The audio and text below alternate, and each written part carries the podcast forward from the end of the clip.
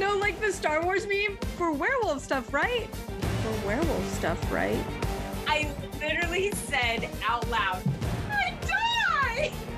Shomo loves the slow mo. I want to be a werewolf that flies. It ain't weird yet. We're getting there. Mediocre alpha at best. Mediocre. Just being able to find so much joy in Teen Wolf. Welcome to Return to Beacon Hills, a Teen Wolf rewatch podcast. I'm one of your hosts, Calissa Mullis, and I'm joined by Kate Colvin. And Will Wallace. Every week, we'll be watching and talking about the hit MTV series one episode at a time. And this week, we're talking about season three, episode nine The Girl Who Knew Too Much. If you're watching Teen Wolf for the first time and you're worried about spoilers, have no fear. This podcast is broken up in two sections Alpha and Beta. The beta section is for first timers who are just now finding this awesome series and don't want to be spoiled about what's to come. The second section, Alpha, is where we go full spoilers and talk about not just the current episode, but the entire Teen Wolf series, as well as its place in the fandom.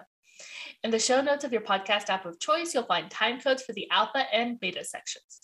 If you'd like to support the show, you can find us on Patreon at RTBH Podcast. There, our Wolfie patrons will gain access to awesome exclusives like early access to episodes, full moon AMAs, the Beacon Hills Movie Club, where we watch and provide commentary for a movie starring the amazing cast of Teen Wolf and featuring the work of our talented crew, as well as guest video interviews and a monthly watch party. So head on over to patreon.com slash RTBH podcast and join the pack. Follow us on Twitter and Instagram at RTBH Podcast and Tumblr and TikTok at Return to Beacon Hills. If you'd like to ask us questions or offer suggestions for future topics to discuss, you can email us at returntobeaconhills at gmail.com. This week's episode is titled The Girl Who Knew Too Much. It was written by Jeff Davis and directed by Tim Andrew. In the episode, the Darach's gruesome sacrifices continue with a sheriff's deputy. Scott and Stiles learn about Ethan and Aiden's past, leading Scott to question Morrell. Cora tries to avenge Boyd's death, but a mysterious illness derails her plans. Allison and Isaac use Chris's notes to track the killer. Derek comes back to see Jennifer, who plans a memorial recital at the high school that goes awry. Stiles finally tells his dad the truth. Unfortunately, Stilinski doesn't believe him, so he's unprepared when he crosses paths with the supernatural side of Beacon Hills. Lydia comes face to face with the Darach and learns about her supernatural powers. Our favorite quote from this episode is unsurprisingly from Stiles. He says, You know what I'm going to do? I'm going to break off an extra large branch of mountain ash, wrap it in wolfsbane, roll it in mistletoe, and shove it up your freaking. But you'll all just have to use your imagination to figure out where Stiles was going to shove that extra large branch of mountain ash wrapped in wolfsbane and rolled in mistletoe because Scott interrupts him. Nose hole. And our honorable mention is an exchange between Jennifer Blake and Lydia Martin. Jennifer says, Lydia, I wasn't aware you had so many hidden talents. And Lydia says, You had every guy I've ever dated. Don't underestimate her. I would like to ask Lydia, have you ever tried girls? It's a very good question. Cora's like. Yes. Has she? What was the answer? The episode begins with Tara Graham, a sheriff's deputy at Beacon Hills High School at night, the halls filled with darkness. Always a good sign. yeah. She runs into a group of high schoolers, including Danny, and asks what they're doing at school this late. Uh, you know, just chilling like kids do with the lights off. Right? Why are they walking around in complete darkness? Danny explains that they're practicing for tomorrow's recital. Tara tells them there was a 911 call. They need to leave now. And if they see anyone else, they should tell that person the same thing. And turn on some lights, damn it. What was the 911 call about, though? All she told them was to tell anyone else they saw that they had to leave. What if they came upon the perp? Is there a perp? Yeah, that's a very good question. Like, was something on fire? Was like, I assume they call the fire department She there, doesn't but tell like, them anything. there should be some sort of warning of like, yeah, wa- watch out for mysterious people at night. Yeah, it's like, all right, kids, y'all need to get out of here. Walk away, walk away. Oh, wait, and there's like a homicidal maniac on the loose. What? Way to With bury the lead. There's reports of a possessed doll walking around here. Tara tries to call dispatch, but hears strange chanting instead. Damn it, Jerry. Are you playing Hans Zimmer over the radio again? He just loves it so much. Tara hears someone and pulls her gun. Oh, she's going to mess someone up with that Beretta. She sees a body being dragged into the next room. Slappy Jr.? It's a family curse. They do love those shots of people being dragged off screen. I do too. I love it. It's fun. Tara proceeds into the next room, which turns out to be the locker room. Ugh, someone is always in that shower. It's a well used shower. Yeah. She tells the unseen person to step out with their hands in the air, like they just don't care. They also love these shots with the backlit fan spinning in the chiaroscuro. The steam clears and Tara sees herself laying on the floor. She's the victim. And then the Darach attacks her, strangling her. Why does Tara see herself? And why is this the only death where we see the Darach kill a sacrifice barehanded? The earlier sacrifices made the Darach stronger. I'm not really sure.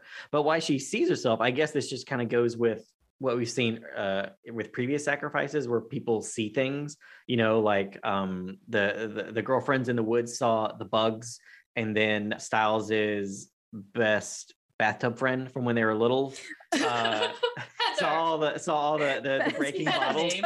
friend. It wasn't Oh my just some cello girl. Too Her name was Heather. Um, yeah, I think it was just to disarm her so that she could catch her in a moment where she had let her guard down because she was freaked out. Hmm. But why she like decided to do it like hands on is beyond me. I don't really know what that was about. i don't know Lydia calls Stiles, Allison, and Scott to the high school. She explains that the same thing that happened to her before has happened again. She got in her car intending to go one place and found herself someplace else instead. In this case, the high school. Since Stiles told her to call him first in case of a dead body, she called them. but this time she hasn't found a dead body yet given Stiles' reaction to the last one she thinks it's his turn to find the dead body Stiles demands how they're supposed to do that. Stiles, you're just being obtuse. I'm sure Scott could smell a dead body, right? Yeah, exactly. Before Lydia can answer Stiles' question, Scott spots the body draped over the Beacon Hills High School sign. Man, someone's gonna have to scrub that down tomorrow. Time to get out the power washer. I'm sure they have one for this exact purpose. I am, Mhm. yes. When the sheriff's department arrives, Stiles tries to hide his face with his packback, and it's adorable. So smooth.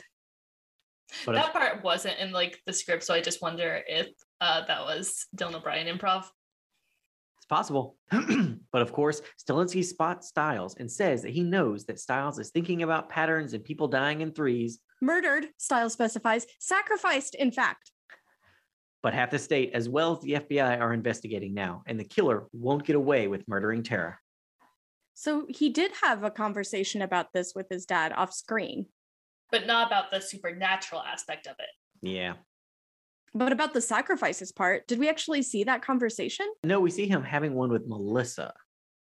Yeah, I just feel like she does know about the supernatural, so the conversation with Stilinski would have been pretty different. And I feel like it would have warranted a scene. Oh, definitely. Wait, did he have that conversation with his dad before he asked Kyle's girlfriend about Kyle being a virgin and unleashed? Like, doesn't he share with his dad that he thinks they're virgin sacrifices and Stilinski's just like, Stiles, stop. The FBI's here? So I checked the transcript for Unleashed, and all Stiles says to his dad in that scene is that he's looking for a pattern, and that's why he's talking to Kyle's girlfriend. He never gets to the sacrifices part. Ah, okay. In the script, this scene is actually extended. After the sheriff tells Stiles to get to class, Scott and Stiles have a short interaction with a nod. Stiles slips into the rush of students, hardly seeming to notice Scott stepping in at his side. Scott says, Why does it feel like something's changing? Like all this is just getting worse? Stiles replies, You mean like time's running out? Scott gives a worried nod, then says, We need to figure out who's doing this. Stiles says, Lydia said she saw a slashed up face. I don't know about you, but I haven't met anyone lately with massive open wounds all over their face. Scott says, Yeah, but I think this thing gets into your head. Like it can make you see whatever it wants you to see. Stiles replies, What if it's just another kind of shapeshifter? Scott says, Then it could be anyone. Pausing at the door of the building, Stiles throws a last glance back to find his father and the deputies leaving. Scott continues, You okay? Stiles says, No, dude, I'm not. And you're right, time's running out. Stiles steps in, leaving Scott at the door, shaken by his tone. It's interesting. It's really interesting. Yeah. I assume they just had to cut that for time. Yeah, probably. I mean, that's like a, a scene. Why, if the drop can make people see what they want to see, does she just let Lydia see her slashed up face? I wonder. Yeah, that's a really good point because that seems like just at least partially letting the cat out of the bag, right? I guess, but I mean, it's not like you could figure anything out from just that face. It's just a face, you know? True, um, but she seems to be pretty tightly cracking down on people knowing things. I mean, the title of the episode is The Girl Who Knew Too Much, and we already know she went after Danny for like researching telluric currents, even though we all established when we talked about that episode that there's no way anyone would have known anything about that but Harris, who was already in on it, because we can promise you that no one whose job wasn't dependent on hearing about that stuff was going to listen to Danny talk about it. And I say that fully knowing that everyone loves Danny, but their eyes would just glaze right the hell over. Sorry. I have another question. mhm. How does Scott know that the Darach makes people hallucinate? Has he read the script? he, he's read the script and he saw the big whiteboard that had the whole season laid out. No, I think it's maybe a case of another off screen conversation that's very important, but we didn't see because Deaton was just taken last episode. So there's a very good chance he hallucinated something. Well, he saw the he saw the Oh. moths. He saw the moths and stuff. So I think it's likely Deaton told him, but we didn't get that conversation Yeah. because it was too important to have on screen. so I do think yep. like he did have someone who had a first hand hand account who did survive. Yeah, I forgot Deaton. Good point. Yeah. Yeah. At the Argent's apartment, Chris tells Allison, who's curled up in- bed, that he heard about the school recital in honor of the losses. Allison corrects him. They're murders, not losses. Recital is a stupid way to honor the dead. You'll wish that you're one of those dead people by having to go listen to a bunch of high school students play at a recital. Oh God. and one of those high school students is world's perfect person, Danny. So let's calm So down. at least one aspect of that recital is going to be perfect. Yes, you can just see. There's like later, everyone's in the audience, and like Danny does a little solo, and everyone's like, "This is very good." Everything else is shit, but he was he was very good. Chris offers to take Allison to the recital, but she says she doesn't feel up to it. Chris says he understands and tells her not to worry about school right now. As soon as he leaves, Allison throws back the covers, revealing she's fully dressed. I love this outfit. Right? It's a good one. I especially love those tights.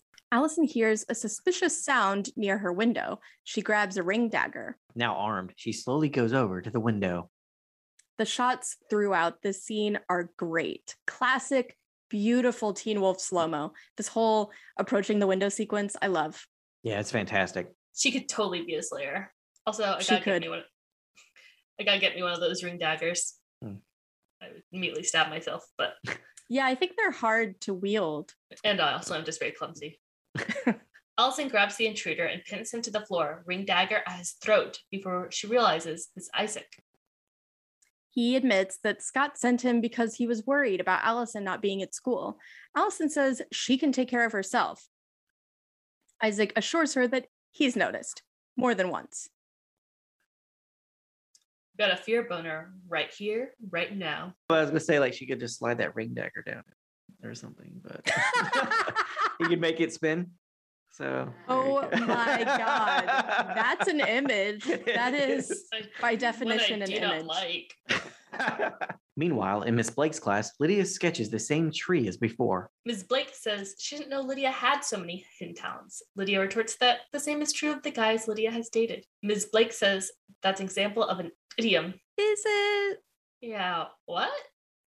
An idiom is a language specific expression of which the deeper layer of meaning isn't obvious based on the face value meanings of the words themselves. So what Lydia is saying is quippy, but it's not idiomatic. I mean, Ms. Blake and every guy she's ever dated are all unaware of Lydia's hidden talents. That's what it says on the tin. That's what it means. That's not an idiom. She's not a very good English teacher. She's like, no one's really listening, right? Lydia's the only smart one, and she's drawing, so she has no audience here.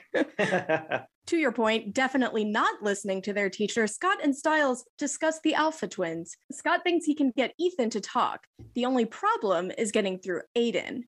In the hallway, Aiden tries to dissuade Ethan from continuing to see Danny. He reminds Ethan that they're not actually high school students. They see themselves right there, guys. It's true. The proof is in the pudding. It is. the twins are only here to eliminate a threat, Aiden says. He accuses Ethan of actually starting to like Danny. Duh. Yeah, duh.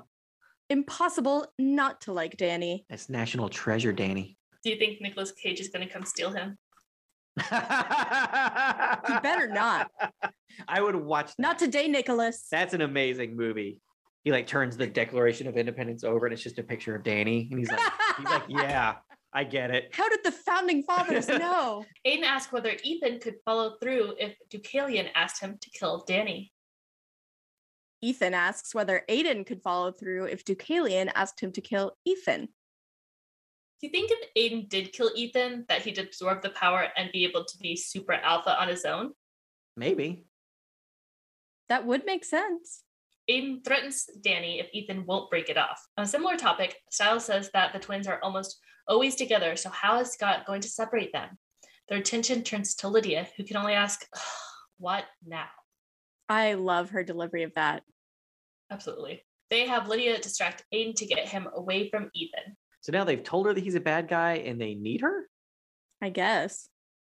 Well, she knows by now. I mean, does she? No one's actually said that to her. We commented on that in a previous episode when Ethan admitted to Scott that they were using Danny and Lydia. Scott didn't tell her that. I'm afraid I took it that Allison had told Lydia, and that's why Lydia was pretending that she wasn't hooking up with Aiden. That was before the one where Ethan admitted they were using Lydia. Right, but she did know that he's in the Alpha Pack. She learns that in Unleashed, which was right before Frayed. She may or may not know that they were using her, but she knew the Alpha twins were evil. See, that's what I wasn't sure of. Did she know what they had done before Boyd's death? Like the only piece of information we know for sure she got was that they're alpha werewolves, and she got that information several episodes after everyone else. If she did have all the information, then that would mean that up to this point, she's been having sex with a murderer who she knows wants to kill people she cares about. I mean, isn't that terrible? Well, as far as we know, they only got to like second base, but I mean, yeah. I don't think it's great writing, but I think it's the arc they're trying to give her because as of this episode, she starts to say that she knows she's something special and she wants to use her power to do something good and something special, and she doesn't want to be with a bad guy. that could be intentional on the writer's part. I'm just not sure because we don't actually see anyone telling her all the information, nor do we ever talking about that information ever up until this episode. Kind of what we were talking about before with like whether information is disclosed off screen or not. Like everyone else talks about it, but not Lydia. We only ever see her learning that Aiden is an alpha. We don't even see any other characters talking about the alpha pack in her presence before this point. In terms of what they actually show, it's equally possible that she doesn't know a lot of that context until now, that they just didn't deign to tell her everything until Boyd died, which sounds really far fetched until you remember that that's the entire premise of season two. With Aiden distracted, Scott and Stiles approach Ethan. Ethan asks why Scott is even talking to him when he helped kill his friend. Isn't Scott afraid he'll kill another one? Stiles takes this as a very personal threat. Scott tries to defuse the situation, saying that he knows Ethan didn't want to kill Boyd. Ethan says that Scott doesn't understand what they owe the Alpha Pack, especially Deucalion. When the Alpha Pack met Ethan and Aiden, they weren't alphas. They were bitches. and actually, in the original script, Stiles like repeats that they were bitches, and he gets like a very amused chuckle out of it. Oh. oh, wow. okay. Ethan and Aiden were Omegas, forced to endure the abuse of the rest of the pack. Oh, so they do that in packs? Or maybe just in asshole packs? Yeah, it's weird because previously they had defined Omegas as lone wolves. Like in the episode Omega, they say an Omega is a lone wolf. Yeah. Meanwhile, Lydia successfully distracts Aiden, but their sexy times are ruined when she brings up the fact that he killed Boyd. Aiden points out that Derek and Boyd had tried to kill her, a fact that Lydia was unaware he knew. She asks how he found out about that, but before he can answer, a spiral is sliced into the window pane of the office. Aiden thinks it is Derek coming to get him, but it turns out to be Cora. How did Aiden find out about this fact? The grapevine would have to have gone Scott, Deaton, Morrell, Yeah. Aiden. Right? Like I can't think such a game of telephone there. Yeah, but like I can't I literally can't think of any other sequence of people where I would be like, yes, I believe that person would tell this other person that. Like Yeah. I believe Scott would tell Deaton that. I believe Deaton would tell Morrell that because he's useless. And I believe that Morrell would tell the Alpha Pack that. Yeah. I don't think I even believe that Morrell and Dean tell each other anything. I think it's like almost like a weird game to them where they just don't tell each other anything important. Well, that's the thing. Like, they both know about stuff. They just don't talk about it on screen, or like they only allude to it on screen because Deaton knew the Alpha Pack was coming before they got there. He just didn't tell Scott. Yeah. And I feel like Mor- Morrell would have had to be the one to tell him. That's that makes the most sense to me, which means He They did all- see the symbol, so maybe he knew what the symbol was because they were leaving that symbol around town. Hey guys, we're coming down. I mean, so is De- was Deaton just like going by the Hale House just in case? I mean, he should. Someone should. Well, remember, Everything he, happened. Deaton's there. useless. Well, Deaton's you- useless. well, no, to be fair to Deaton, he made a promise to Talia that he Oh, never God. kept. so one day he was like, "Oh shit, I made a promise. I need to swing by there see if anything then happened they recently." still they, they still would have had to talk about it though because Morrell would have to know that he knew Yeah, I don't know. and he would have to know that she knew because at no point in that scene was either of them like wait you know about that too how do you know about that so i feel like they definitely talk off screen and we just don't ever hear about it which is why they shared screen time for so long before we even knew that they were siblings Yeah. in the original script, there's an extra line where she says, How do you know about that? Pulling back from him, I never told you that. So I feel like she's supposed to be like pretty unnerved by this fact, but then it doesn't actually come up again later. Yeah, well, I, I do feel like her being really unnerved by that doesn't quite come across in the episode just because that bit isn't in there and they they cut so quickly to the whole like, oh, Derek's here, which turns out to be Cora. But like there isn't like a beat to really stew in that in the actual episode. Yeah. So I feel like it doesn't the that sense of her being really freaked out by it doesn't come across as much. Like we we blew right past it when we were watching the episode yeah. None of us said anything at that point. Yeah. More information that needed to be in a conversation on screen. Ethan continues to explain to Scott and Stiles that their previous alpha was the worst of their former pack. Ethan and Aiden didn't know how to form what Stiles calls Voltron Alpha yet, so they couldn't fight back. Deucalion taught them how. Uh, how did Deucalion figure that out?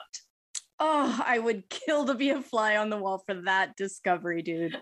I wish I could do like a proper Deucalion voice. It's like, now have you tried inserting your fist into your brother's back?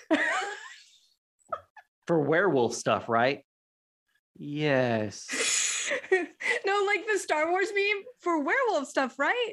For werewolf stuff, right? yes. Yes. Ethan explains how he and Aiden killed the rest of the pack, including their alpha and emissary. It was the same with Ennis and Kali. Only Morrell, Deucalion's emissary, escaped death. Ethan suddenly cries out in pain, interrupting the conversation. It's Aiden, he says. They find Aiden in a fight with Cora, which Cora loses. Ethan reminds Aiden that even though Cora started the fight, Aiden can't touch her because Deucalion gave Derek until the next full moon. Hmm, I wonder why she came after you. That's what happens when you murder somebody. In the description of the script, it says the barbell plate clatters to the floor. Stiles takes a protective step in front of Cora, as well as a moment later, a few feet away, Cora barely seems able to hold herself up on the floor while Stiles and Scott stand ready to defend her. I just thought this bit was really sweet, like Stiles stepping in again, even though he has no werewolf powers, ready to stand up against an alpha to protect uh Hale. Yeah, Who's not even particularly nice to him. Oh no, like all Hales. like all the other Hales. Like all Hales, yeah. yeah, he'll he'll throw himself in front of a bullet for a Hale. At the Argent's apartment, Allison shows Isaac her dad's map tracking the sacrifices. Isaac asks if she thinks her dad is the killer, and she says no. At least she hopes he isn't. I really like his jacket. They both have great jackets. Barbara does such a good job. Yeah, her jacket's great, and she does. I would wear the shit out of that whole outfit. Yeah. It's interesting that Allison expresses some suspicion that her dad could be the killer here, given that we saw her showing this map to Scott previously, and there was never any mention of them thinking he actually did it. Oh yeah. I think it's weird she thought he might have done it at all. I know her family keeps a lot of secrets, and her grandfather turned out to be super evil, but And her mom tried to kill Scott, and her aunt murdered loads of people. um, still, I guess, but that's a pretty good point. Allison's like, fool me once, shame on you. Fool me twice, and then thrice, and then four times. Probably shame on me at that point. Just assuming everyone in her family is a murderer now. I Yep. mean, There's more dialogue here in the original script. Isaac says, just trying to put all the cards on the table. So, how can he be a hunter and a druid? Allison says, from what my grandfather said, Isaac says, okay, hold on. Again, your grandfather's still alive? Allison replies, he's in a home in a wheelchair. Isaac says, not as comforting as if he was dead, but fine. Back to your dad. Druid or not druid? Allison says, he knows a lot about them, maybe enough to learn some of their tricks. this is such a standout example because it got cut, where Isaac's like, hold up. Gerard's alive because we don't actually see anybody learn that information. Like, Mhm. we see Scott going there with her, but we don't actually even see the scene where she's like, So, about Gerard, remember that master plan of yours? It didn't totally work and he's not dead. Those cards are not all on the table. no, Nope. that's true. That's that's true. Isaac says they should take a step back and look at things from a higher level to see the complete picture. His attention turns to the table underneath the map, which features a Celtic fivefold knot. Under a black light, they find the five circles in the symbol are marked with words virgins, warriors, healers, philosophers, and guardians. Did Chris buy that table for this specific purpose? Maybe he did that woodworking himself, took it up as a hobby after his wife died. Yeah. In the script, it says Isaac meets Allison's frightened gaze, both of them seeming to understand the implication. Argent may indeed be the killer, the Darach. I just don't feel like they did a very strong job of setting up the possibility that Chris was the Darach. It feels like this is something they believe for like two scenes, and it just feels like a waste of those scenes. It's Yeah, Yeah. it's weird. it's not a good red herring. Just because it's a red herring for, like you said, a couple of second. scenes over several episodes, but it's never like no one's ever like shit. Could it? But it actually isn't over be- several episodes because, no, because like the, the first time commented on the first time. Yeah. they don't comment on it at all. No, you're right. Yes. Again, still terrible red herring where it's like, uh, do you think your dad did it? He might have. Oh, wait, no, he didn't. You know, where scenes it's like, later, yeah, there's like, it's, it's cheap drama, you know, like it's nothing. That's like it just doesn't, yeah. Yeah. It's a pet peeve. I hate that a lot whenever it's like a red herring for a five minute span. That nothing annoys me as much in shows because it's just such a waste of time. I mean, if something like really important happens in that short span, okay, like they kill someone because they think that they're a red herring and then it turns out they're not. It's like, okay, yeah, that maybe they didn't think that for very long, but something really important happened because of this Yeah. thought. When there's no consequences and something they believe for two scenes, it's like, yeah, why did you even bother setting this up? Yeah, Right. it kind of feels, at least in this instance, a little bit like filler, where it's like, we need characters to do things. But and does, that's it. has Teen Wolf ever needed filler? I mean, They we've cut already seen like yeah, constantly. we've already seen like two other scenes in this episode that were cut that we felt like could have been important to put in included there. and would actually have been interesting to include. Yeah. Do you think the writers were maybe thinking of this stuff being the tail end of like maybe wi- of like this little baby arc that started with Chris saying, "Hey, we don't need to keep secrets anymore," and then how we do have like No, because then they pay all that off. I was gonna say because like you know, and then like Chris is like, Allison, I gotta go do stuff. I'm leaving, and then he leaves. But it's like, but then we see exactly what he does. Yeah. So it's not like we're- eh, they're not losing time or anything. Yeah. So it's yeah, yeah. I, mean, I feel like, yeah, they just really want their paths to cross, realizing like they're both hunting the Darach, but I don't feel like she really needs to think he's the killer for that. I think that she can just Right. realize he's also hunting the Darach. Maybe she thinks he's gathering information but not acting on it, and she's willing to act on it. Yeah, still healing, Cora accuses the others of failing to take care of things. All they do is show up late and find the bodies. Burn, Yeah, damn, Cora. burn like that Hale House. Oh. Whoa. Cora storms off. Stiles says she's definitely a Hale. He'll make sure she gets home. I'm just going to take her home to Derek. It's fine. Why do you need to make sure she gets home? She's a hundred times stronger than you. He just wants to follow the Hales home. Do you mind? I'd like to point out this is now the second time Stiles has commented on how similar she is to Derek. So in the script, there's an extra scene with Coach here after Lydia and Stiles leave. Lydia looks to Scott and he gives her a nod to go as well. While she leaves, Scott turns back to the office door and the spiral in the window. The door slams open, startling him. Coach hurries out, shaking out vitamins from a bottle. Coach says, What's wrong with you? Scott says, I think two more people are going to be killed and I don't think I'm going to be able to stop it. Coach says, We all got issues. Talk it over with the guidance counselor. As Coach grabs a half empty bottle of water from an open locker, Scott slowly looks up. Scott, I think I will. I feel like vitamins should be in quotes there. Yeah, that's. You're not wrong about that. He grabs that like half empty bottle of water from an open locker, like just some random kid's locker. yeah. That's what I wanted to know. Like, That's- is he yeah. just taking someone's water? It's interesting that they were going to have a scene with Coach here, but then he's on the episode at all. yeah, no. Outside the high school, Derek waits for Jennifer. Oh, Stiles is going to get jealous when he sees this. He's gonna be so disappointed when he follows Cora home and Derek's not there. If Cora was like inside getting like pummeled and then like taken to the parking lot at the same time, Derek's like on the property, like meeting up with his girlfriend. And Does he not like hear a heartbeat or anything? I feel like that's smell that's just it's like plot convenience skill. Yeah, it's just one of those things when you give someone extraordinary powers, then it's like, well, it just ruins all drama. And, and uh, but and not even drama, where stuff like this, where it's like something is happening to someone you care about, but you don't know it. You're not hearing their heartbeat. You're not hearing. You're not getting their scent or this or that. You know. So it's just like I don't approve, but I get it. I get it when it comes to story stuff. Sometimes. Jennifer asks where he's been, saying that needing to be alone for a while is the single worst excuse ever. After a moment, she apologizes. Good. That's a shitty thing to say given what happened. Uh, yeah. Jennifer tells him about the recital she put together for tonight to honor the school's losses. She asks him if it sounds stupid.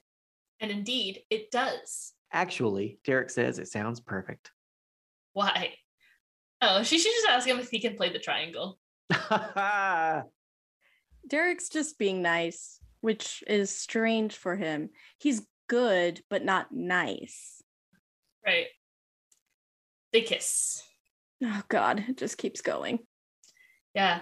And There's even more in the original script. Jennifer says, What are you going to do? I mean, where are you going to be? And Derek says, Waiting for you. She nods and kisses him again, holding her lips to his for a long moment. Finally, she pulls away, and Derek watches her hurry back to the school. As the wind hurtles through the tunnel again, however, even he can't help but shiver. It just doesn't feel like, okay, sanity check. Is it just because I don't ship them that I feel like this just doesn't sound like Derek at all? Uh, I feel like this is an example that I feel like they tried to do, but it wasn't very well established that she's in control of him, like she's controlling him. Because we Oh. see, like, you know, her talking about, like, oh, I should have, like, taken philosophers sooner. She's showing, like, the different things she's achieved by taking healers and everything. And she kisses the sheriff when she says, and virgins. And I feel like it's, like, you know, about, like, sexual control Hmm. is like what the virginity thing is about. And I feel like that's what's happening here with Derek because yeah, it seems weird for him to just be like, Yeah, I'll just be like waiting here for you. I know he had like an episode to grieve about Boyd, but I feel like he'd still want to be at like Cora's side, making sure she wasn't doing anything stupid, wanting to like be more on top of what was happening with the Alpha Pack instead of just being like, I'm going to wait around for you while you're at school and Mhm. everything. It it feels so out of character that I feel like it has to be love spell. That is super sad. It is sad. I buy it. So I, I think that makes complete sense because you're right. You, you look at this scene and you're like, what? That's not Derek at all. He doesn't do stuff like that. I think I feel like she gives him just enough agency to make him feel like it's his choices. Yeah.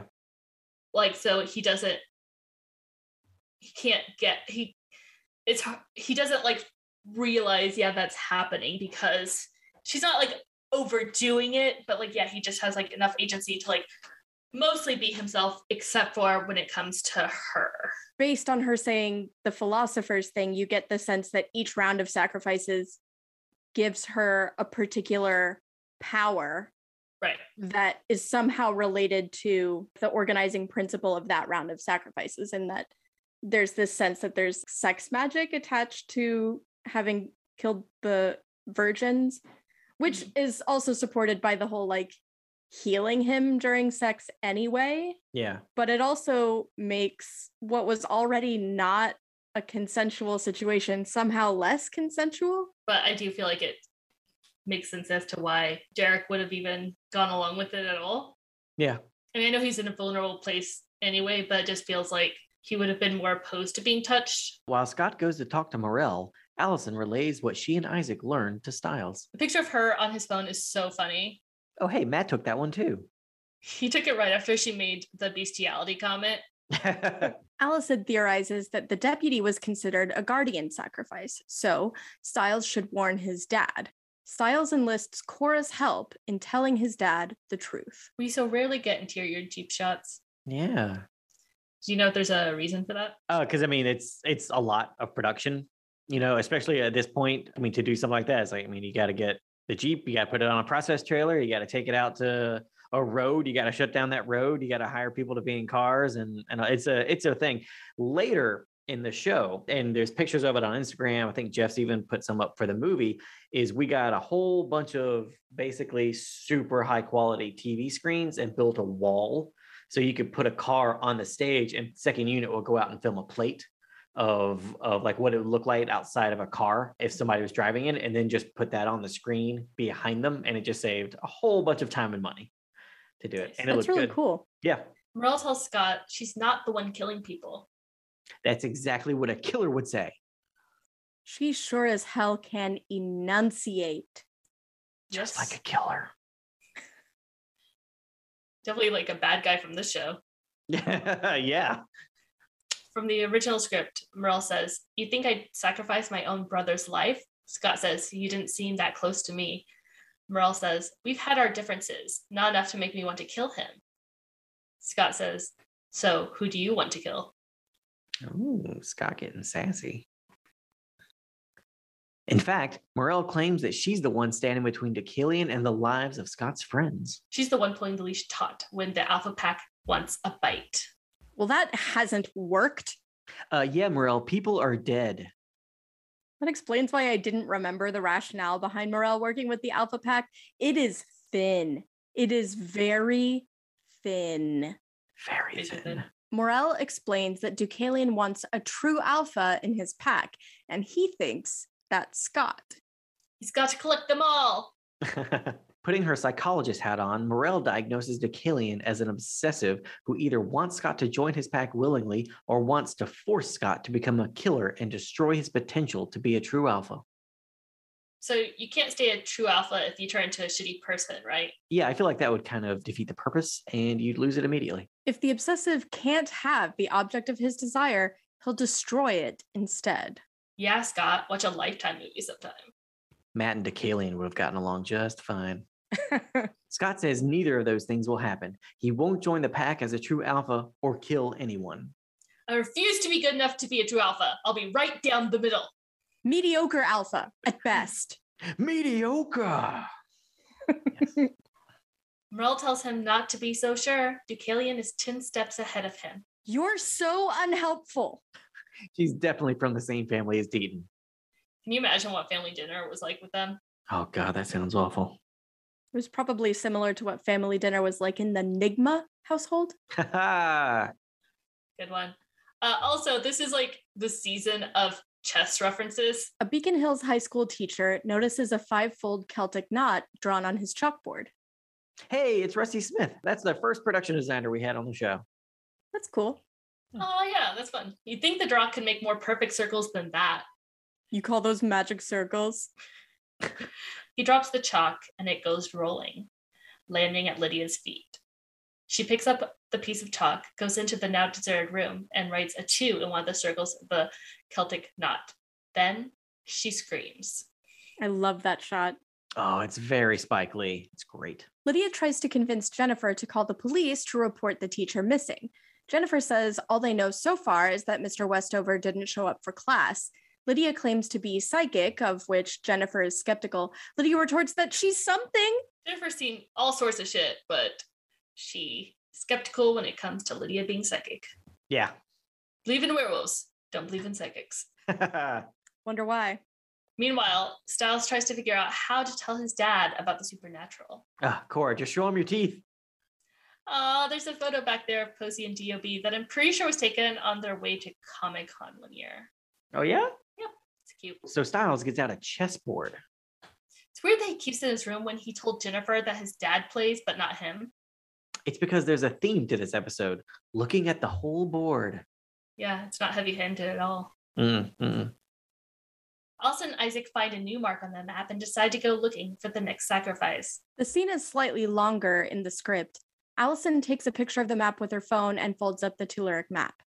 Isaac says, I'm going with you. Allison says, It's my father. It's not like he's going to kill me too. Isaac says, Would you have said the same thing about Gerard? Now she pauses.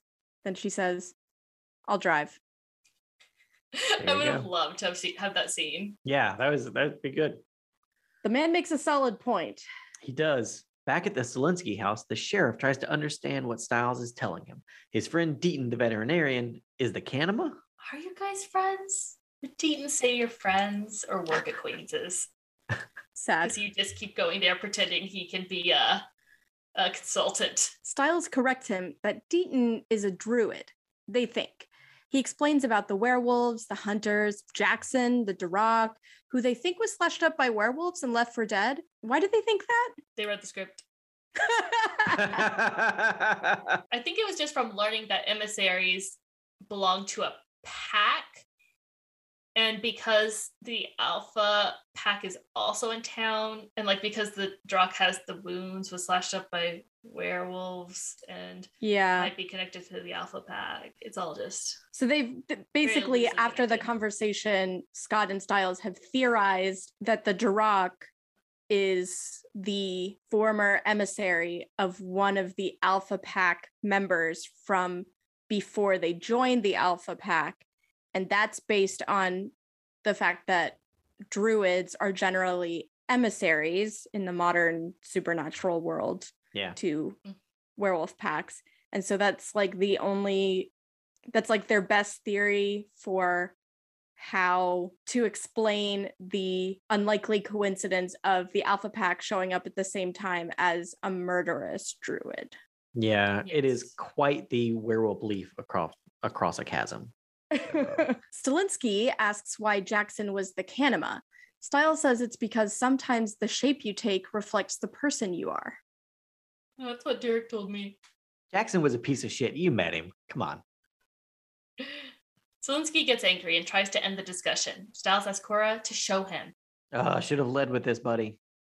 But before Cora can shift, she collapses. Of course, he's too weak to turn after this nine hour conversation. Don't bury the lead, buddy. You give the proof, then you explain it.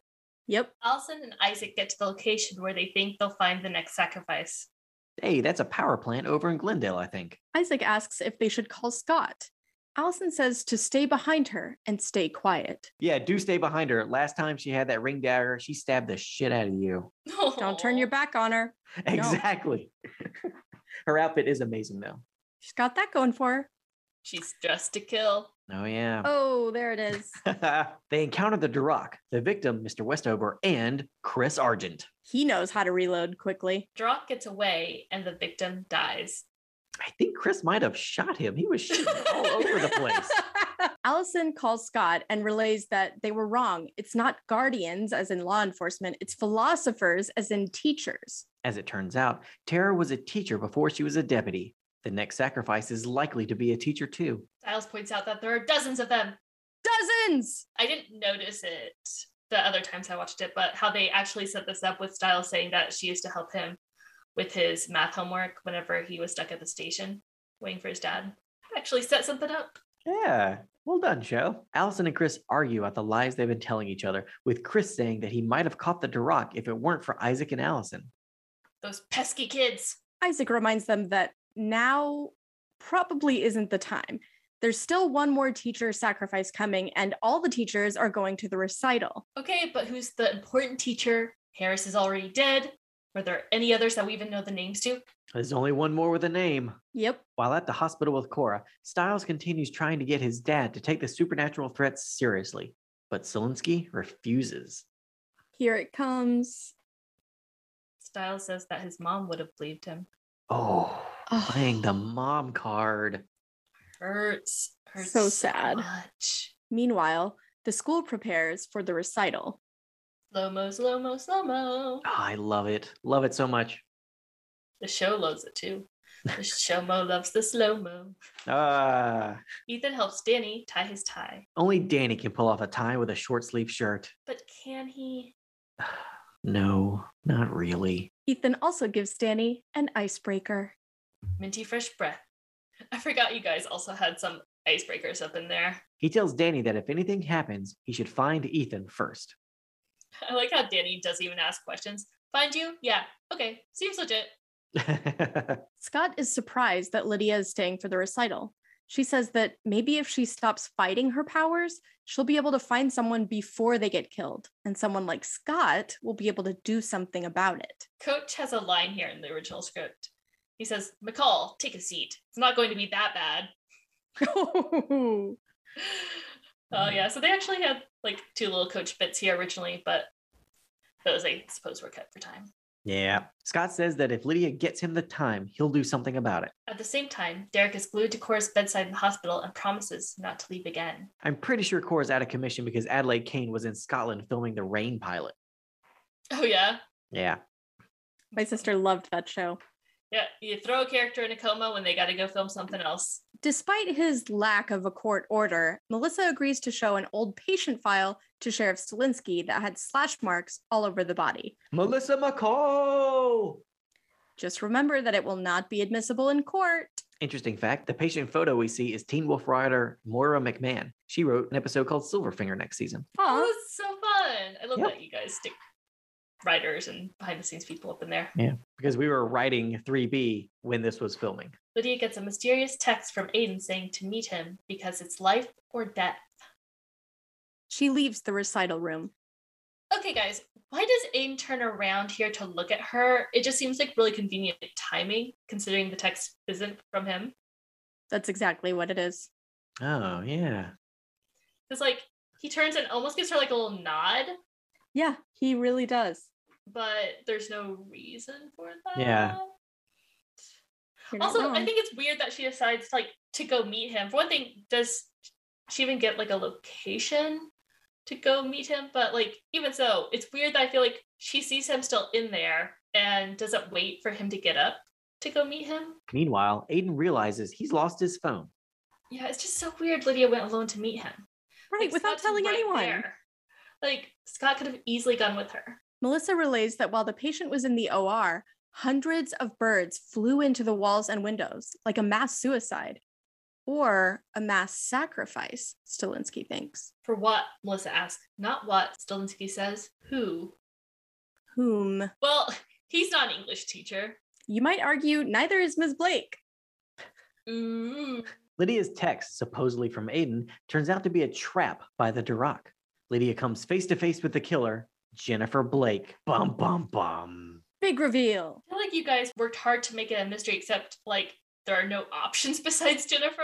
Yeah, that's the problem with uh I was going to say having so few named characters, but we have like a million named characters on the show, but you're right. She's the only person who it could be at this point. There needs to be another person who's a real red herring Mhm. who all the evidence is pointing to so that Mhm. everyone including the audience believes it is Argent 100%. He's they have him dead to rights, but actually it was Jennifer the whole time. And then Yeah. we figure it out that oh Jesus Christ, we were wrong, blah blah blah. All that. But at this point And it's like, like- well there's only one character left. Right. And I feel like if they wanted Chris to be a real red herring, not only would that would they have to believe that for longer, but we would want the reveal of who the Darach really is to happen before we've uh, actually eliminated Chris. Like by the time we get to that scene, we've already had the scene with Allison and Chris.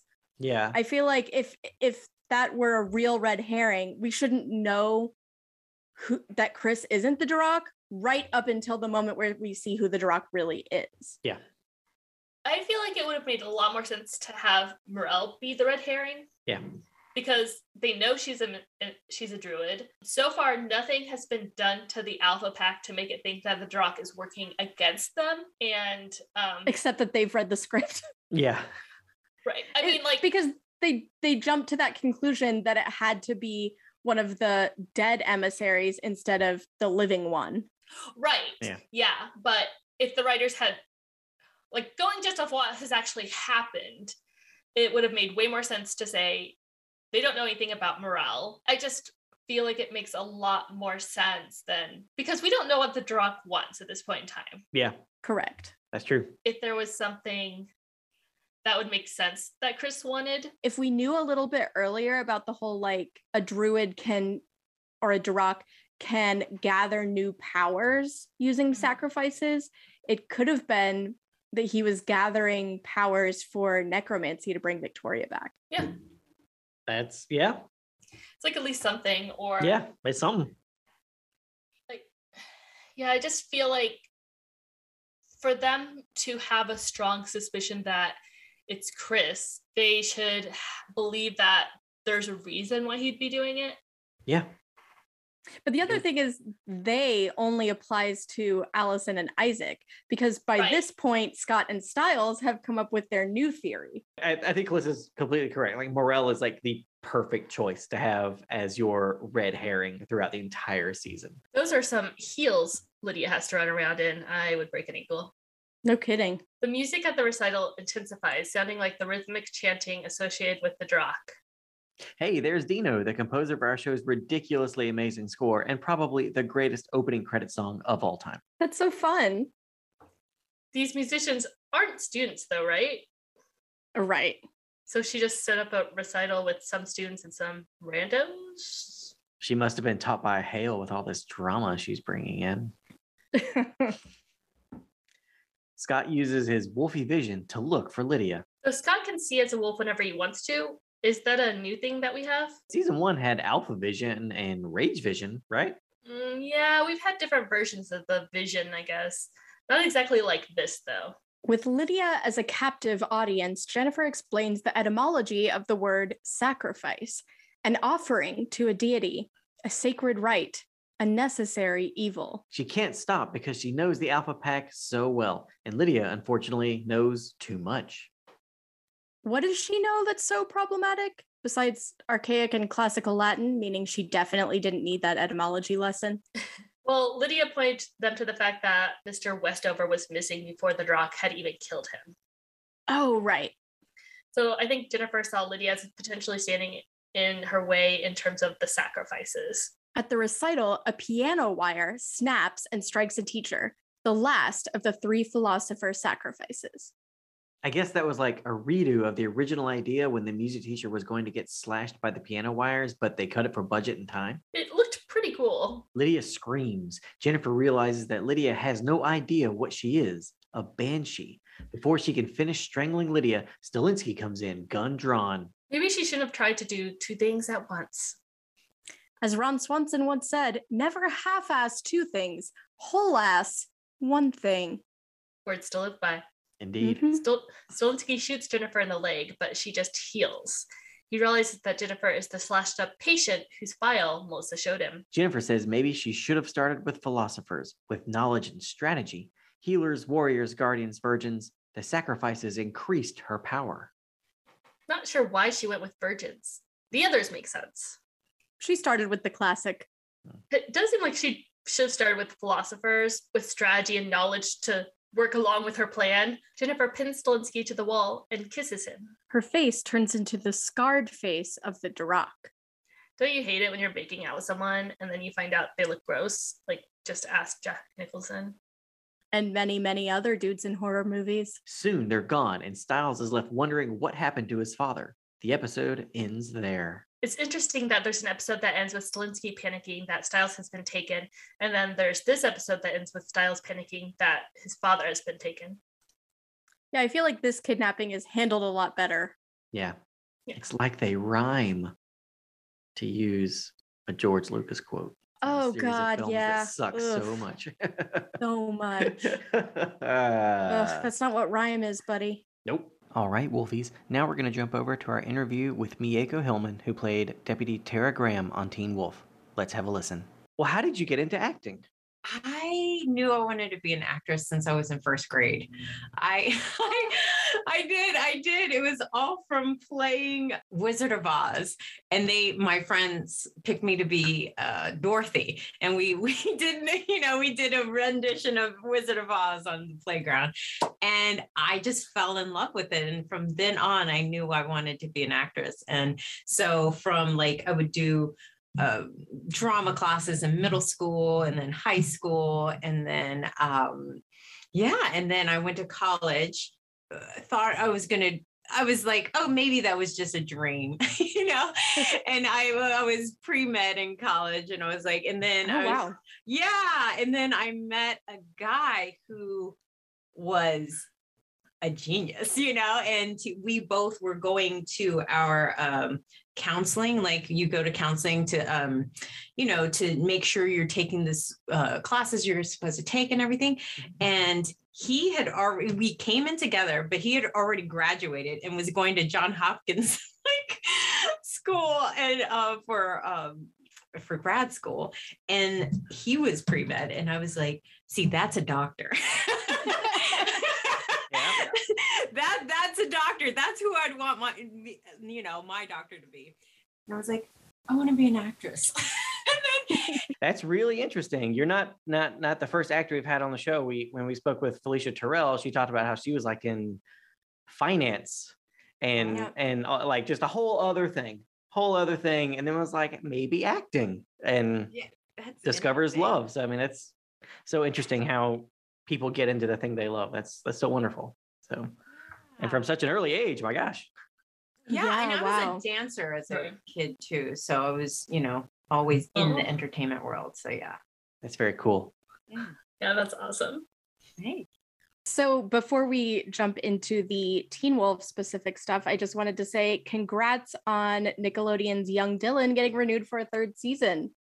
Yes, thank you so much. It's a very fun show to shoot. Um, I, I- I'm working with some brilliant kids. They're amazing. I mean, they have to, you know, learn all their lines, and then Dylan is a rapper, so he does his raps and you know works on his raps. And then Selena, she's a singer and she sings on the show as well. And Jet is amazing too. Like they're all um, and and Hero is amazing too. And so they're all wonderful kids that I get to work with, and uh, my co-stars are really fun to work with as well. Carl, um, Anthony Payne, and uh, Loma Wright. So I, I'm having a blast. I'm having a blast.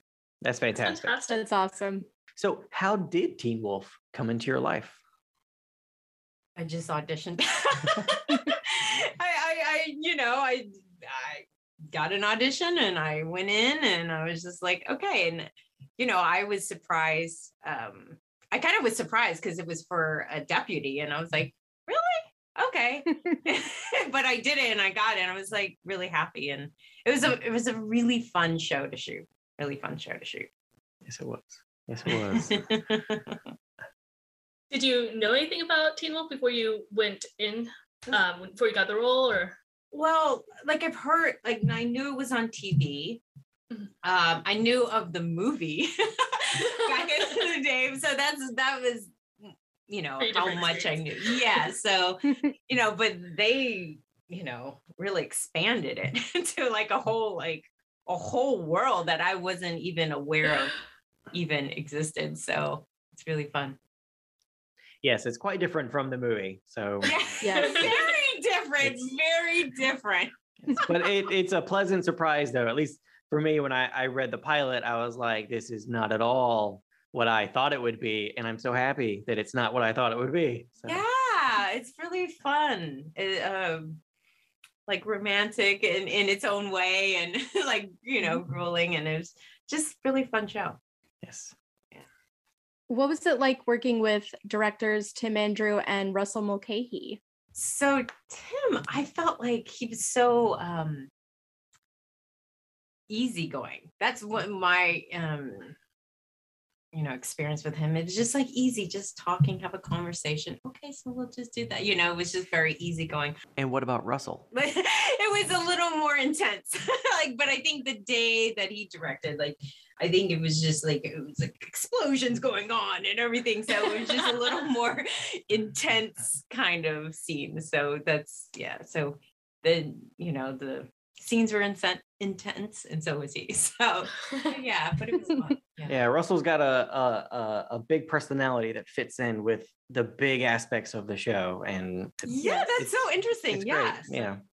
You're so right. He does have a big, yeah, and exact. I'm telling you, it was like explosions on that day. So like, ah, what is happening? You know. So Uh, did you get any warning about your character's death, or was it a shock when you got the script? it was a shock. Like Oh. no one told me. I mean, I already Oh, yeah i already knew like you know they it was going to be a four episode thing and but it could have been more like so you just don't know and mm-hmm. so i didn't know i was just like you know reading it. And then so you know whenever i get scripts i get so excited to like what am i going to do? You know? And so when i was reading it i was like oh i started out. Oh my gosh this is so exciting. And i was like oh, oh my gosh i'm throughout. What? And then and then i die.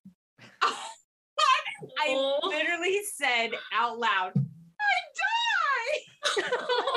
Oh oh, Yes. mm. Yes. So um, but then the creator came up to me the next day and was like, Hey, did you, you know, I'm sorry, but you know, well, we wrote you a great scene, didn't we? I was like, you did. So awesome. Thank you so much. But it was, it was, it was a shock.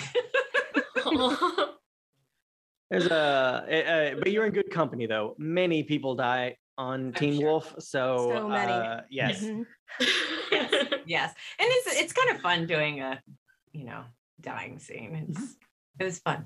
Yeah. Well, especially one where you're like seeing you before it Mhm. all happens and all this other. So it's like it's it's not just a, a knife in the back or something. Like it's like right. super creepy Yeah. and moody. Oh, and there's a lead in, yeah. Yeah. Yes. a psychological element.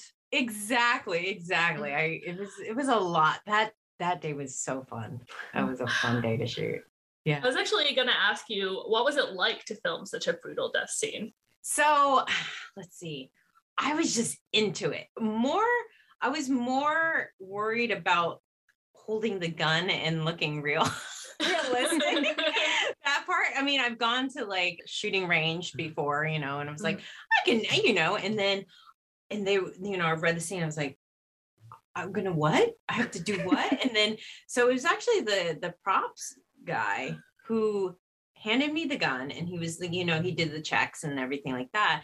And he just saw the fear in my eyes of like, I don't know. And then he like literally walked me through like holding a gun, like looking and everything like that. And we practiced it before I did the scene. And I was so grateful for it, you know, for that, like that he took out the time of what he's doing and he just walked me through it and just like held my hand through it. So I was I was really happy to see the the end, you know, the end result. And I was just like mm-hmm. so thankful for him. So grateful for him.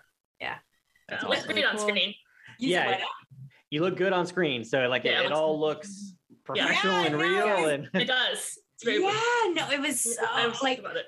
I love being a badass. So that was that was probably the fun part. I I hated to have to die, but like the heart, you know, one thing about um, when I was laying on the ledge, that was actually the hardest part because I had to keep my eyes open because they wanted my death with my eyes, and they're like, "You're blinking, you're blinking." it was like freezing out that day, and I was like, okay, I, you know, I'm sorry, I'm a human being. I'm actually alive. So that was probably the hardest part. But I was, that day was the best because I, I love action. I love, you know, I'm a dancer. So I love anything with my body, you know, that I have to do physically with my body. And it was just, it was, it was such a great setup that they wrote. So I was really happy. That's awesome. That's Um, wonderful. Yeah, that's great. Did you have any other like fun stories from set that you remember? Um, let's see. I know mean, it's been a long time. I know it has been a long time.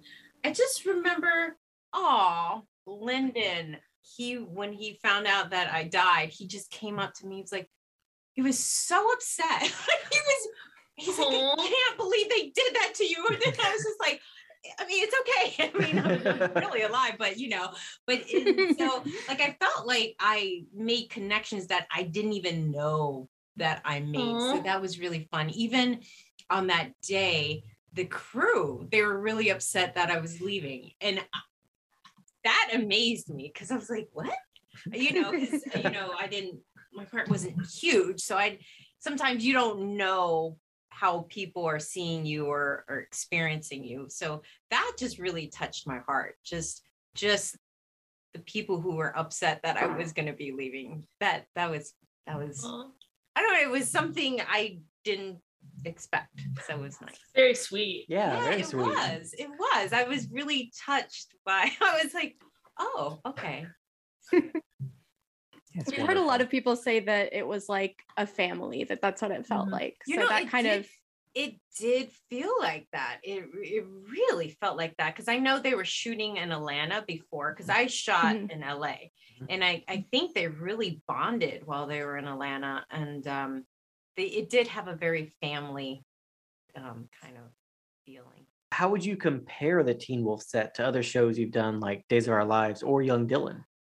Okay, so with days, um, that also is like a family because I mean, some of them worked for like 30 years together. So that's like Yeah. that's just like you're in a yeah so that that show it was very fast Mhm. so it's just like you go in you do your scene you're out and you know it's one of those jobs that you're just like oh i just had a whole work day and you're just it's in and out kind of thing um young dylan so we shoot on tyler perry studios Mhm. and it's tyler perry young bill yeah, tyler perry's young dylan so we shoot 20 episodes in two months. And Wow. Oh, My wow. God. so it's pretty intense. Yeah. That's Like like, a- Price is Right numbers. Yeah. Like how they shoot like five episodes in a day and they shoot for three months and you got like three years of content. It's just like, oh wow. Exactly. Yeah. So it's it's intense. So this is what I'm saying. These kids are amazing because they have way more lines than me and they have to go to school. oh my god, I didn't even think about that. Yeah. Yeah. Like Wow. Yes, yes. So and that young Dylan, like it's a family. Like um one of our directors, Chip Hurd, who is I don't if do you know Kim Fields from um, Facts of Life?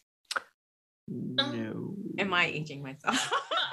I No, love I- Facts of Life, so She- she's a big fan, that. She so played- she's she- got She to. played Tootie. Okay. Yeah, I know that character Okay, at least. okay, but- okay.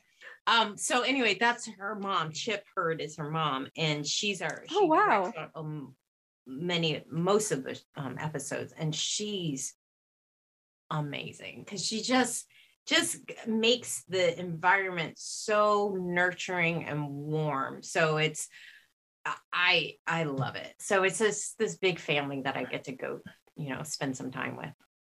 That's No, wonderful. that's very cool. is there an actor or character that you wish he could have shared some screen time with or more screen time with on Teen Wolf? Yes, Linden. I wish we got to work more together. Like I wish my character could have expanded and we had more of a you know relationship or something like he was so just wonderful just a wonderful person and um so i wish i wish we could have shared a little bit more you know i wish they expanded our Mhm. storyline or something Yeah, Yeah. that would have been really cool to see. Yeah. we Yeah. didn't get to see a lot of his relationship with deputies. 'cause Yeah. he went through them so quickly. he didn't have a high survival rate. Yeah. There's there was a high turnover rate of deputies due to death. right So mhm. yeah. yeah You also played an officer in the movie Anniversary Nightmare. Do you feel like playing Deputy Tara helped you prepare for that role? probably just with the just being comfortable just Mm. knowing like i could do this you know before when i did get the role i was like ah you know but now i think it did make me feel comfortable like i can i could do this so the the episode that we just rewatched for the show, which was the one where your character had that death scene, is the girl who knew too much. And on IMDb, that episode is rated nine out of 10 stars with over a thousand votes. It's in the top 20 highest rated Teen Wolf episodes and the top four for that season. What about that episode do you think resonated with viewers so much? First of all that was surprise that's surprising i you know i don't pay attention to any of that so that's really surprising i um wow that's pretty awesome Yeah. I wish I knew the answer because I was, I, you know, I was, I also rewatched it and I was like, what is it? I, I don't, I, I, maybe like as an audience, you feel you're in on the mystery Mm. and Yeah. part of solving it. And every, you know, there's so many different characters. So you're just kind you know, you're in that unknown of who is it? No, wait, they introduced this person, this person, and and then there's just relationships that happen that you're like, oh. So I I don't know the answer, but I do know that kind of sucked me in. Yeah. It is a, a big episode for reveals. We get a couple of big where like the the villain is revealed and a character learns kind of like what supernatural creature she is. And so there's a lot. And then Tara Graham dies right at the beginning. And uh, so there's a lot We were happening in this episode. Oh, we thought we were going to keep this deputy for a little while. yeah. I know, yeah. So there's and I think a lot of the characters get playtime. Do you know what I'm saying? It's not just Mm. centered on one central story. It's Right. just everywhere. Right. For some reason, I know I tend to like shows when they do that. So I get to know a little bit more about everyone else. So Yeah. that could be Absolutely. it Too. ensembles are fun you know because there are so It many is. people and and there are so many different characters or so many different character combinations and so like when you like multiple characters and they're all in scenes together or have storylines together it's always it's always a lot of fun It is. It is because you get to see certain characters interact with other characters that you're like, oh, huh, that's interesting. I didn't even think about that. So Yeah. Uh, you mentioned really enjoying filming the death scene. Was that your favorite scene to film, or was there another one? that was my absolute favorite. I liked walking in the Fair hall, like just you know looking. I I I like. It's weird. I, I know I'm an actress, but I sometimes I like scenes that I don't have to talk in as much. I know for writers, you're probably like, ah, come on, which that's fun too. But sometimes I just like being able to interact with the environment and just like really respond to what's going on. And because I'm actually really in the moment, because I don't know, you know, I it's it's more fun for me. It's more improv like. Whereas sometimes when it's so many words, I get I can get like where I want it want it to be a certain way. And Mhm. you know, I, you know, but so when it's without the words, it's just I'm just there and like moment to moment. So I find those scenes to be really fun. And then Yeah. when I get to be a badass, that's awesome.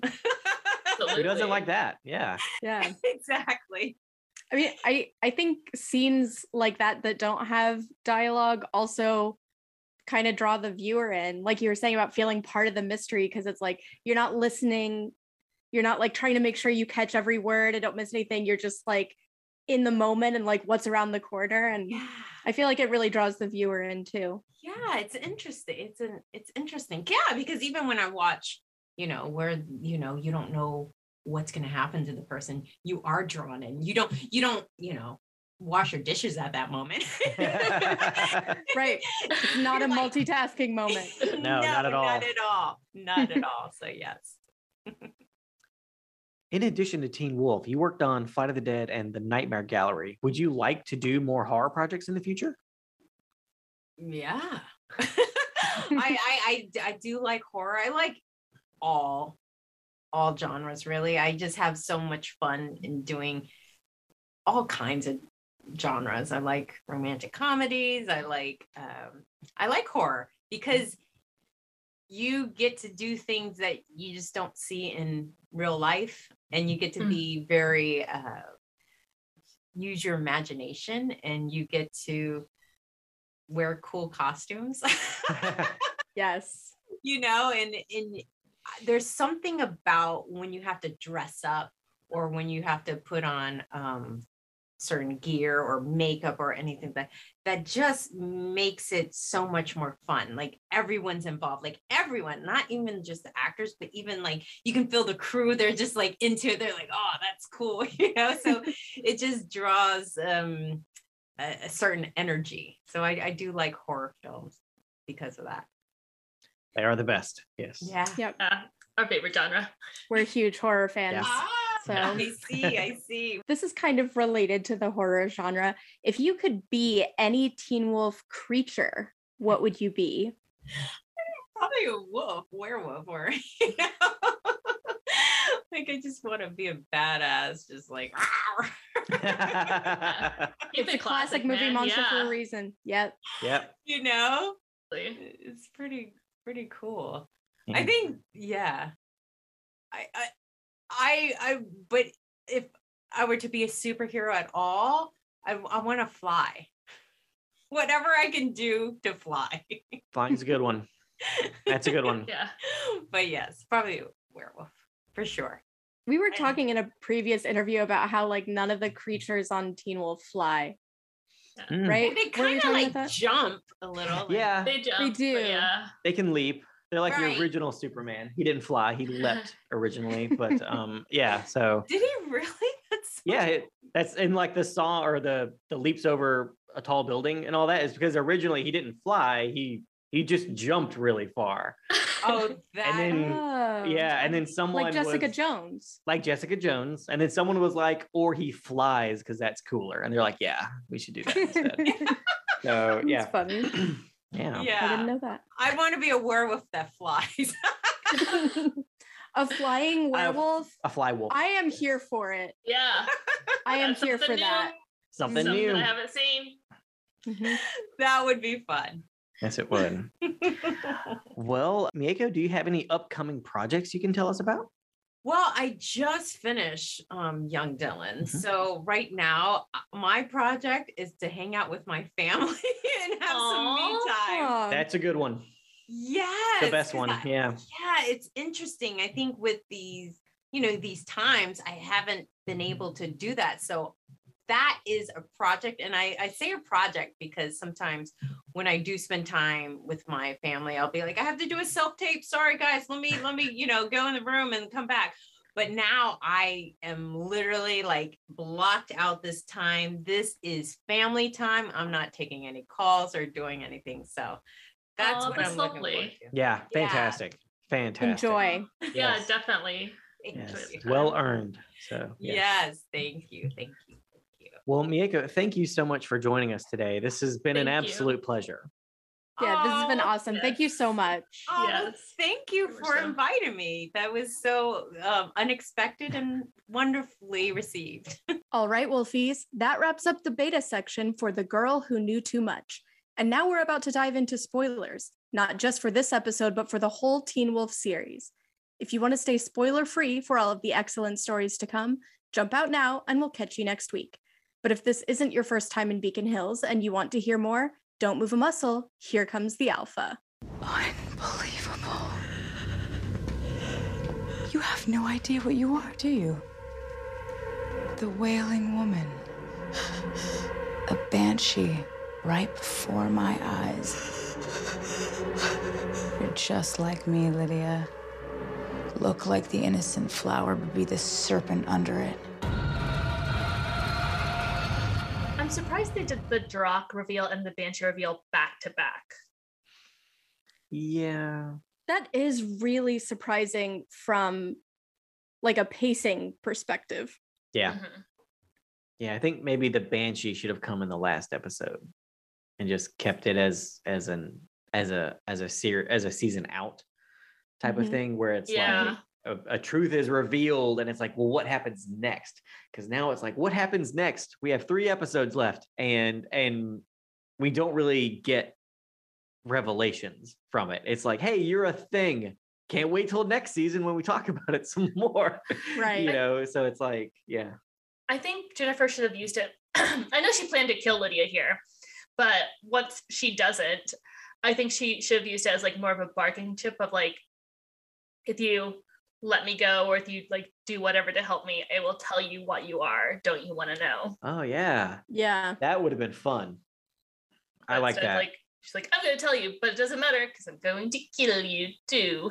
Which is just your classic, like, Let I'm going to kill my- you, Mr. Bond. Yeah, where it's like, But since I'm going to kill you, I'm going to tell you my entire plan. I like that idea that maybe Jennifer was cornered, you know, and she's like, and whatever, like, however, she would be able to escape. She's like, let, let me get out of here and I'll tell you exactly what you are, you know, and that would have been fun because at least then it's it's not this character doing the same thing we see all the time, but instead you put the you put all the initiative in Lydia's corner, where it's Mhm. like she can kind of end this now, or she can learn this thing that's kind of driving her crazy the Yeah, all she can- season. make a choice. Right. Yeah, that would have been that would have been great. interesting. Yeah, And they could have still introduced it here if she's like, oh my God, you have no idea what you are, do you? Right. And then Lydia's like, no. And then she, you know, Jennifer's like, well, you'll never know. Yeah. And then gets back to trying to kill her because it's, I mean, I know that the villain plans to kill the person anyway, but it still feels like, why did you take the time to do this Yeah. again? She not read good the at murder script. whenever you just like yeah, you're Yeah. just drawing it out. Yeah. So, like, I feel like it would have worked so much better if she was like, now you'll never know what you are. Yeah. you know, and then it comes back again, or Lydia brings it up again, where Mhm. she's like, I want you to tell me what I am. And that Jennifer's like, well, that's going to cost you. yeah, Mhm. yeah. That that would have been fun. And then like others are like, we don't even know if we can trust her. She's a murderer. Like, Right. yeah, I think it could have been a very interesting dilemma for them, and particularly for Lydia, Yeah, instead of just Mhm. being told right after we found out who the Darach is. yeah. No, because that would have been great. Because like if the Darach's in the wind, then someone could have said to her what no one ever said to Scott, which was if she kills someone, it's kind of like your fault. You know, and then so that's the thing, like, it's like because we know Jennifer wants to kill people. She's been killing people all season. So now it's kind of like this pins and needles thing. That's like, eh, you know, and like now Lydia's kind of losing her mind a little bit more because it's like every time the phone rings or something like that, it's like, is it a body drop?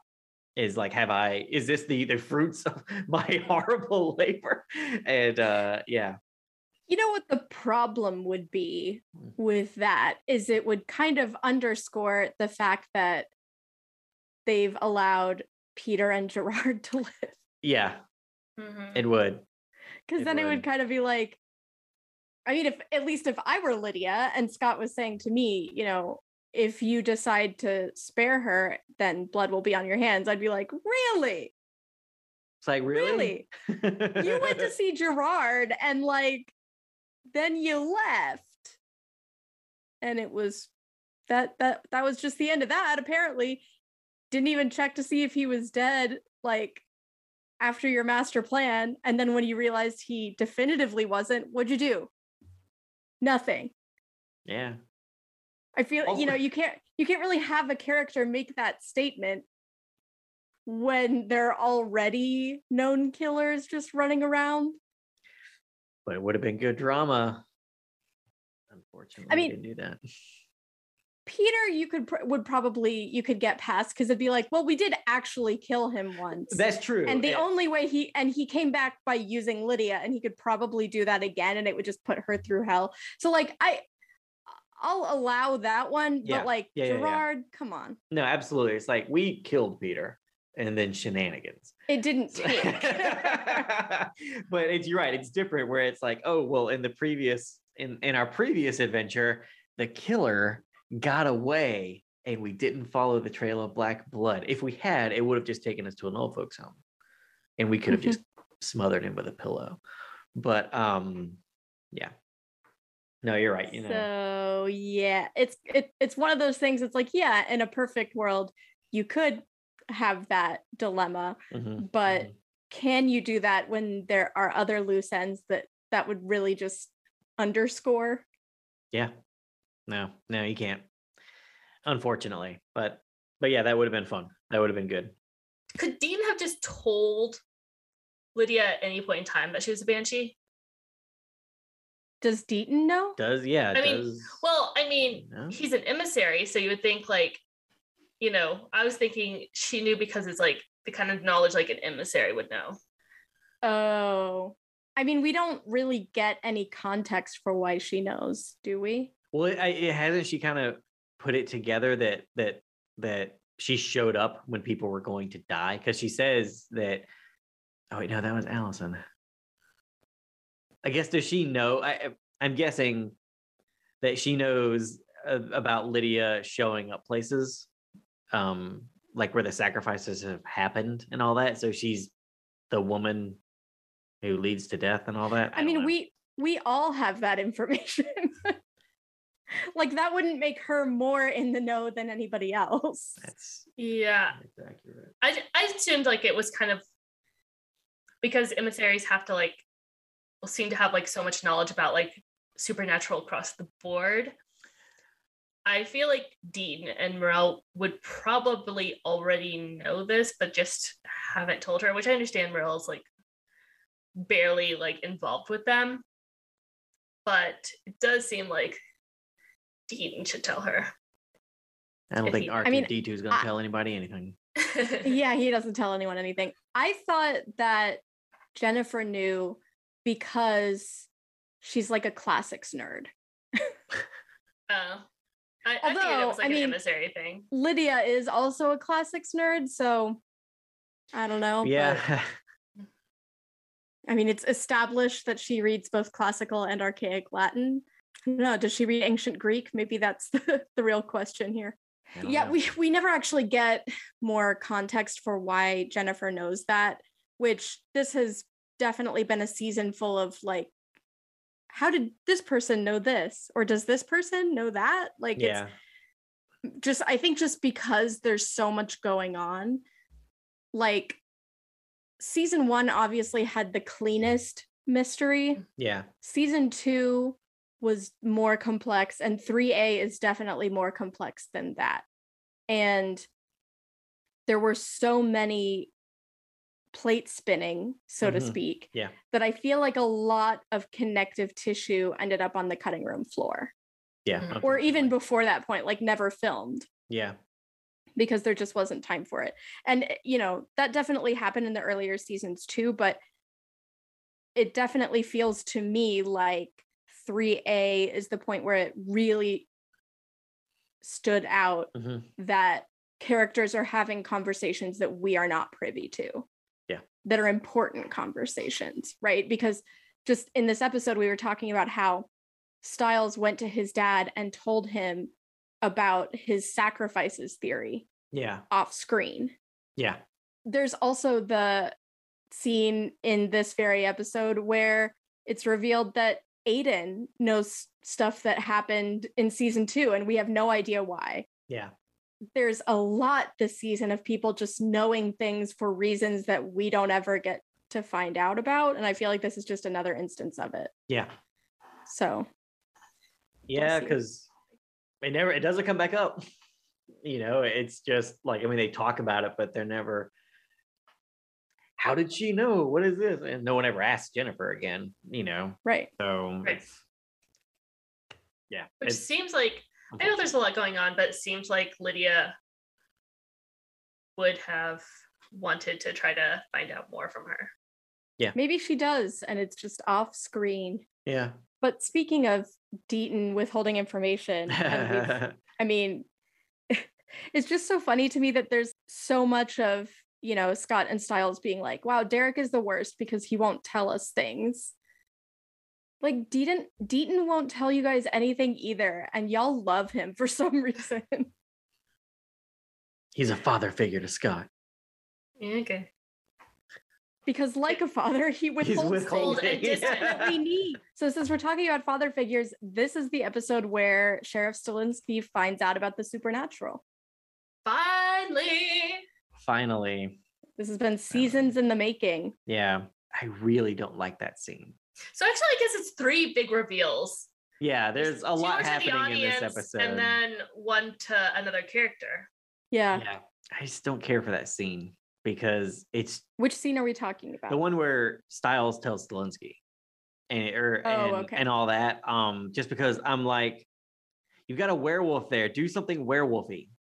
Why are we hemming and I know why we're hemming and hawing. I get it. I understand. But I'm just like, stop that. Stop that. I know what you're building to. You're building towards finally being like, Cora, just show him the thing, and she passes out. You know, and it's like that's why you did this. I got it. But I'm just like, Yeah. stop.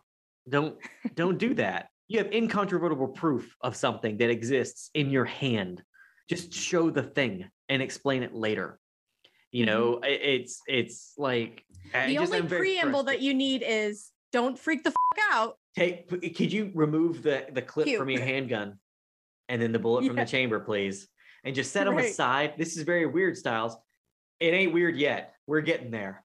You know, Yeah. and it- it's just Yeah. like I feel like you could have gotten more drama out of that. Like I feel like you could have had better. I I- I just I, I feel like in a supernatural show. Granted, Stilinski isn't in there yet. You know, he's not part of the world yet. So his oh are you kidding me things like I got it, I got it. Okay, but I'm just like I would much rather have fear and shock as a reaction than just him going like. So the thing is the thing, and it being like, oh no, he's the kanima, not the bu-" you know, all that nonsense. Where I'm just like, this isn't even funny, actually. You know, it's just like I'd much rather have a much more grandiose reaction from a character from this instead of just because based on that on that cut and in, in you know an uncertain amount of time has gone by probably an hour at least the, knowing how stiles and how he speaks you know so it, it it's just just show her bare her claws have her cut her arm and then it heals and and, and a thing.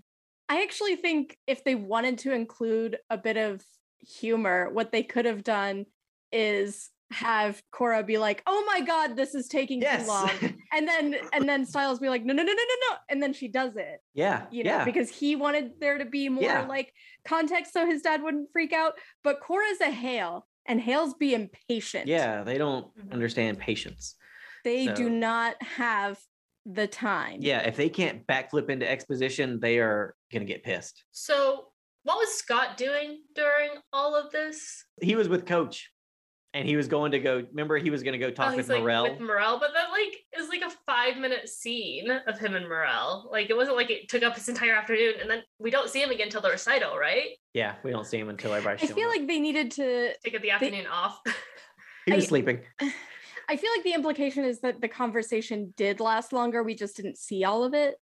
Mm. Because it's not like we see Scott leave her office. The scene Yeah. just cuts. yeah that's true I think it's weird that we don't get anyone else talking about Cora in the hospital. Somebody told Derek off screen. Yeah. So did Stiles just like call Derek and tell him his sister was in the hospital? What happened when Derek got have. there? Like, was Derek like, she's a werewolf? I don't understand why she's not healing, or she's a werewolf. We don't need to put her in a hospital. or Uh, she's a werewolf. What if she heals? Then what the hell will we do? ah, Mm. Like I just and Melissa should be at the hospital. We don't get anything with like Melissa interacting with Stiles or Well, we've already discussed how much we would all kill to have more scenes with Melissa and Derek. So this could have been a wonderful opportunity for that. Yeah, that would have been more great. scenes. Like, did we determine they had one? Well, we we cut. realized that there was just the one Oh. scene because we thought they hadn't ever Yeah. had a scene together. And then when we got to the one episode in season two that, that where they were both in the same scene, we were like, oh, we forgot this happened. But we always wanted there to be like more interaction between them. yeah. No, no, it it, it would have been good. with Stilinski finding out, I know that they really wanted to get to that beat of mom would have believed me. Mm. Yeah. And Yeah. I do get that because it's emotional and it's dramatic and it's good. I just feel like the parts of like you said of Stilinski just not believing, I don't Mhm. know what the purpose of that was because they were explaining stuff that we as the audience already knew anyway. Yeah, it's right. And there's nothing more boring than explaining something that the audience already knows.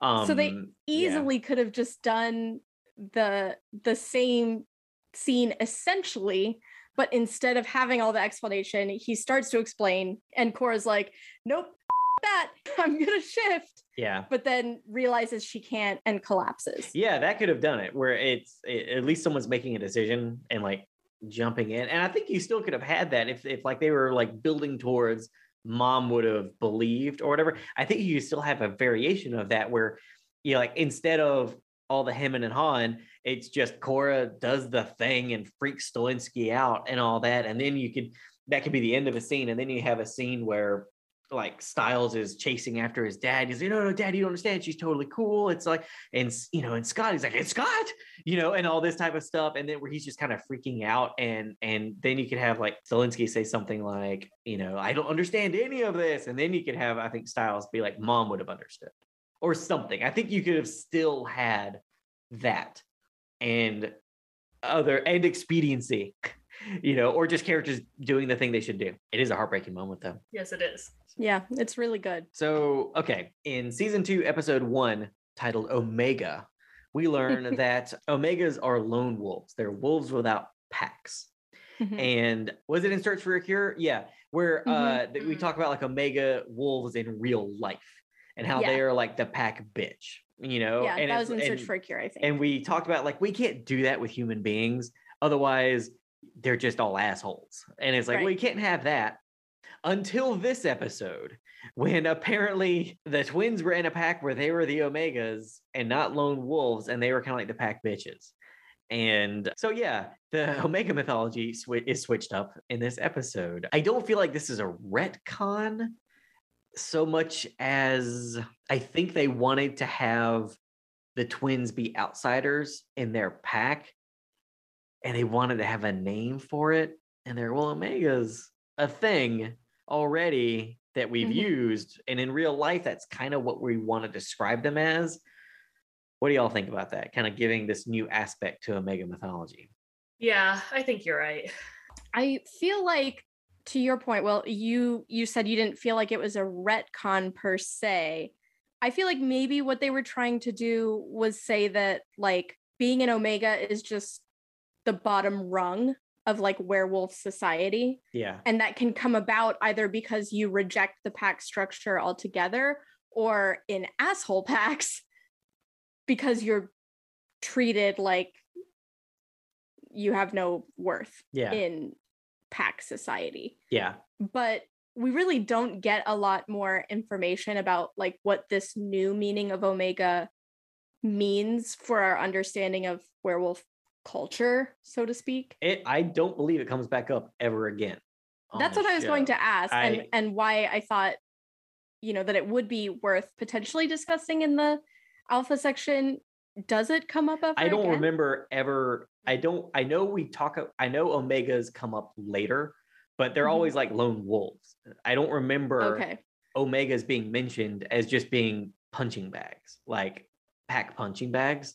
And like this is the only time I remember that from the show. And, and it kind of surprised me when we were rewatching because I was like, oh wait, what? Because that's not Yeah. that's not this what we established in the previous season. And then but I remembered, you know, search for the cure, but it's like, and I, I think search for cure is canon. Like, I mean, it doesn't ever get brought up again. You know, it's like even when right I think even when when John Posey shows up, on the show, I don't. I could be wrong. I don't remember Scott being like that guy. you know or you know so it's like i think it i think it works as canon i mean you can take it mm-hmm. out if you want and the story's fine but right. so it, it's just like yeah we don't really talk about this again I wonder if you could kind of integrate those two ideas of Mhm. what an omega can be Mhm. if this is going to seem really random, but I, I swear I have a point. You know how there's sort of a whole thing with like serial killers sometimes will like target people that they feel like won't be missed or Mhm. like th- that people won't look for, that kind of taking advantage of someone who's in a vulnerable position Mhm. in society. Maybe it's kind of the same thing with omegas, where it's like you can choose to be a lone wolf, or you might end up a lone wolf through circumstances, but it's kind of a vulnerable position to be in. And so there are werewolves, or maybe even other creatures that want to have this sort of punching bag, Mhm. but they figure they can't get away with treating a beta or certainly not another alpha that way. So they just will go try to find omegas that they can snatch up and abuse because there's no one out there to look for them. Yeah. No, I, I think that totally works. Yeah. I think that this new information can be integrated with that. Fine. Like I like I said, like it didn't feel it doesn't feel like a retcon. And it definitely feels like the way you're laying it out, I think works perfectly and they just go hand in hand. Like to the pack, they wouldn't consider omegas part of the pack. Like these are Yeah. lone wolves that we've picked up for when we need a punching bag. Yeah. you know Yeah. and obviously that's only something that like shitty packs would do obviously you know an alpha like talia hale wouldn't ever do something like that and would definitely whoop some ass if she knew that that kind of stuff was going on in her territory Oh yeah. but there are bad apples Mhm. that will just go scoop up omegas for nefarious purposes Yeah. and that's what happened to the twins like they were lone wolves that got unlucky Yeah. i don't necessarily feel like that's how ethan describes it because he talks about them like his pack Yeah. but i just want to reframe it in a way that fits with what we've already established in this version of werewolf mythology Yeah. That concludes this week's episode of Return to Beacon Hills. We hope you had as much fun listening as we did talking about all things Teen Wolf. Follow us on Twitter and Instagram at RTBH Podcast and Tumblr and TikTok at Return to Beacon Hills. If you'd like to ask us questions or offer suggestions for future topics to discuss, you can email us at returntobeaconhills at gmail.com. Join us here next week when we discuss Season 3, Episode 10, The Overlooked. Rate and review us on iTunes or wherever you get your podcast goodness. Five star reviews get a shout out. Have a great week, and we'll see you again soon on Return to Beacon Hills. Dude, it's Beacon Hills.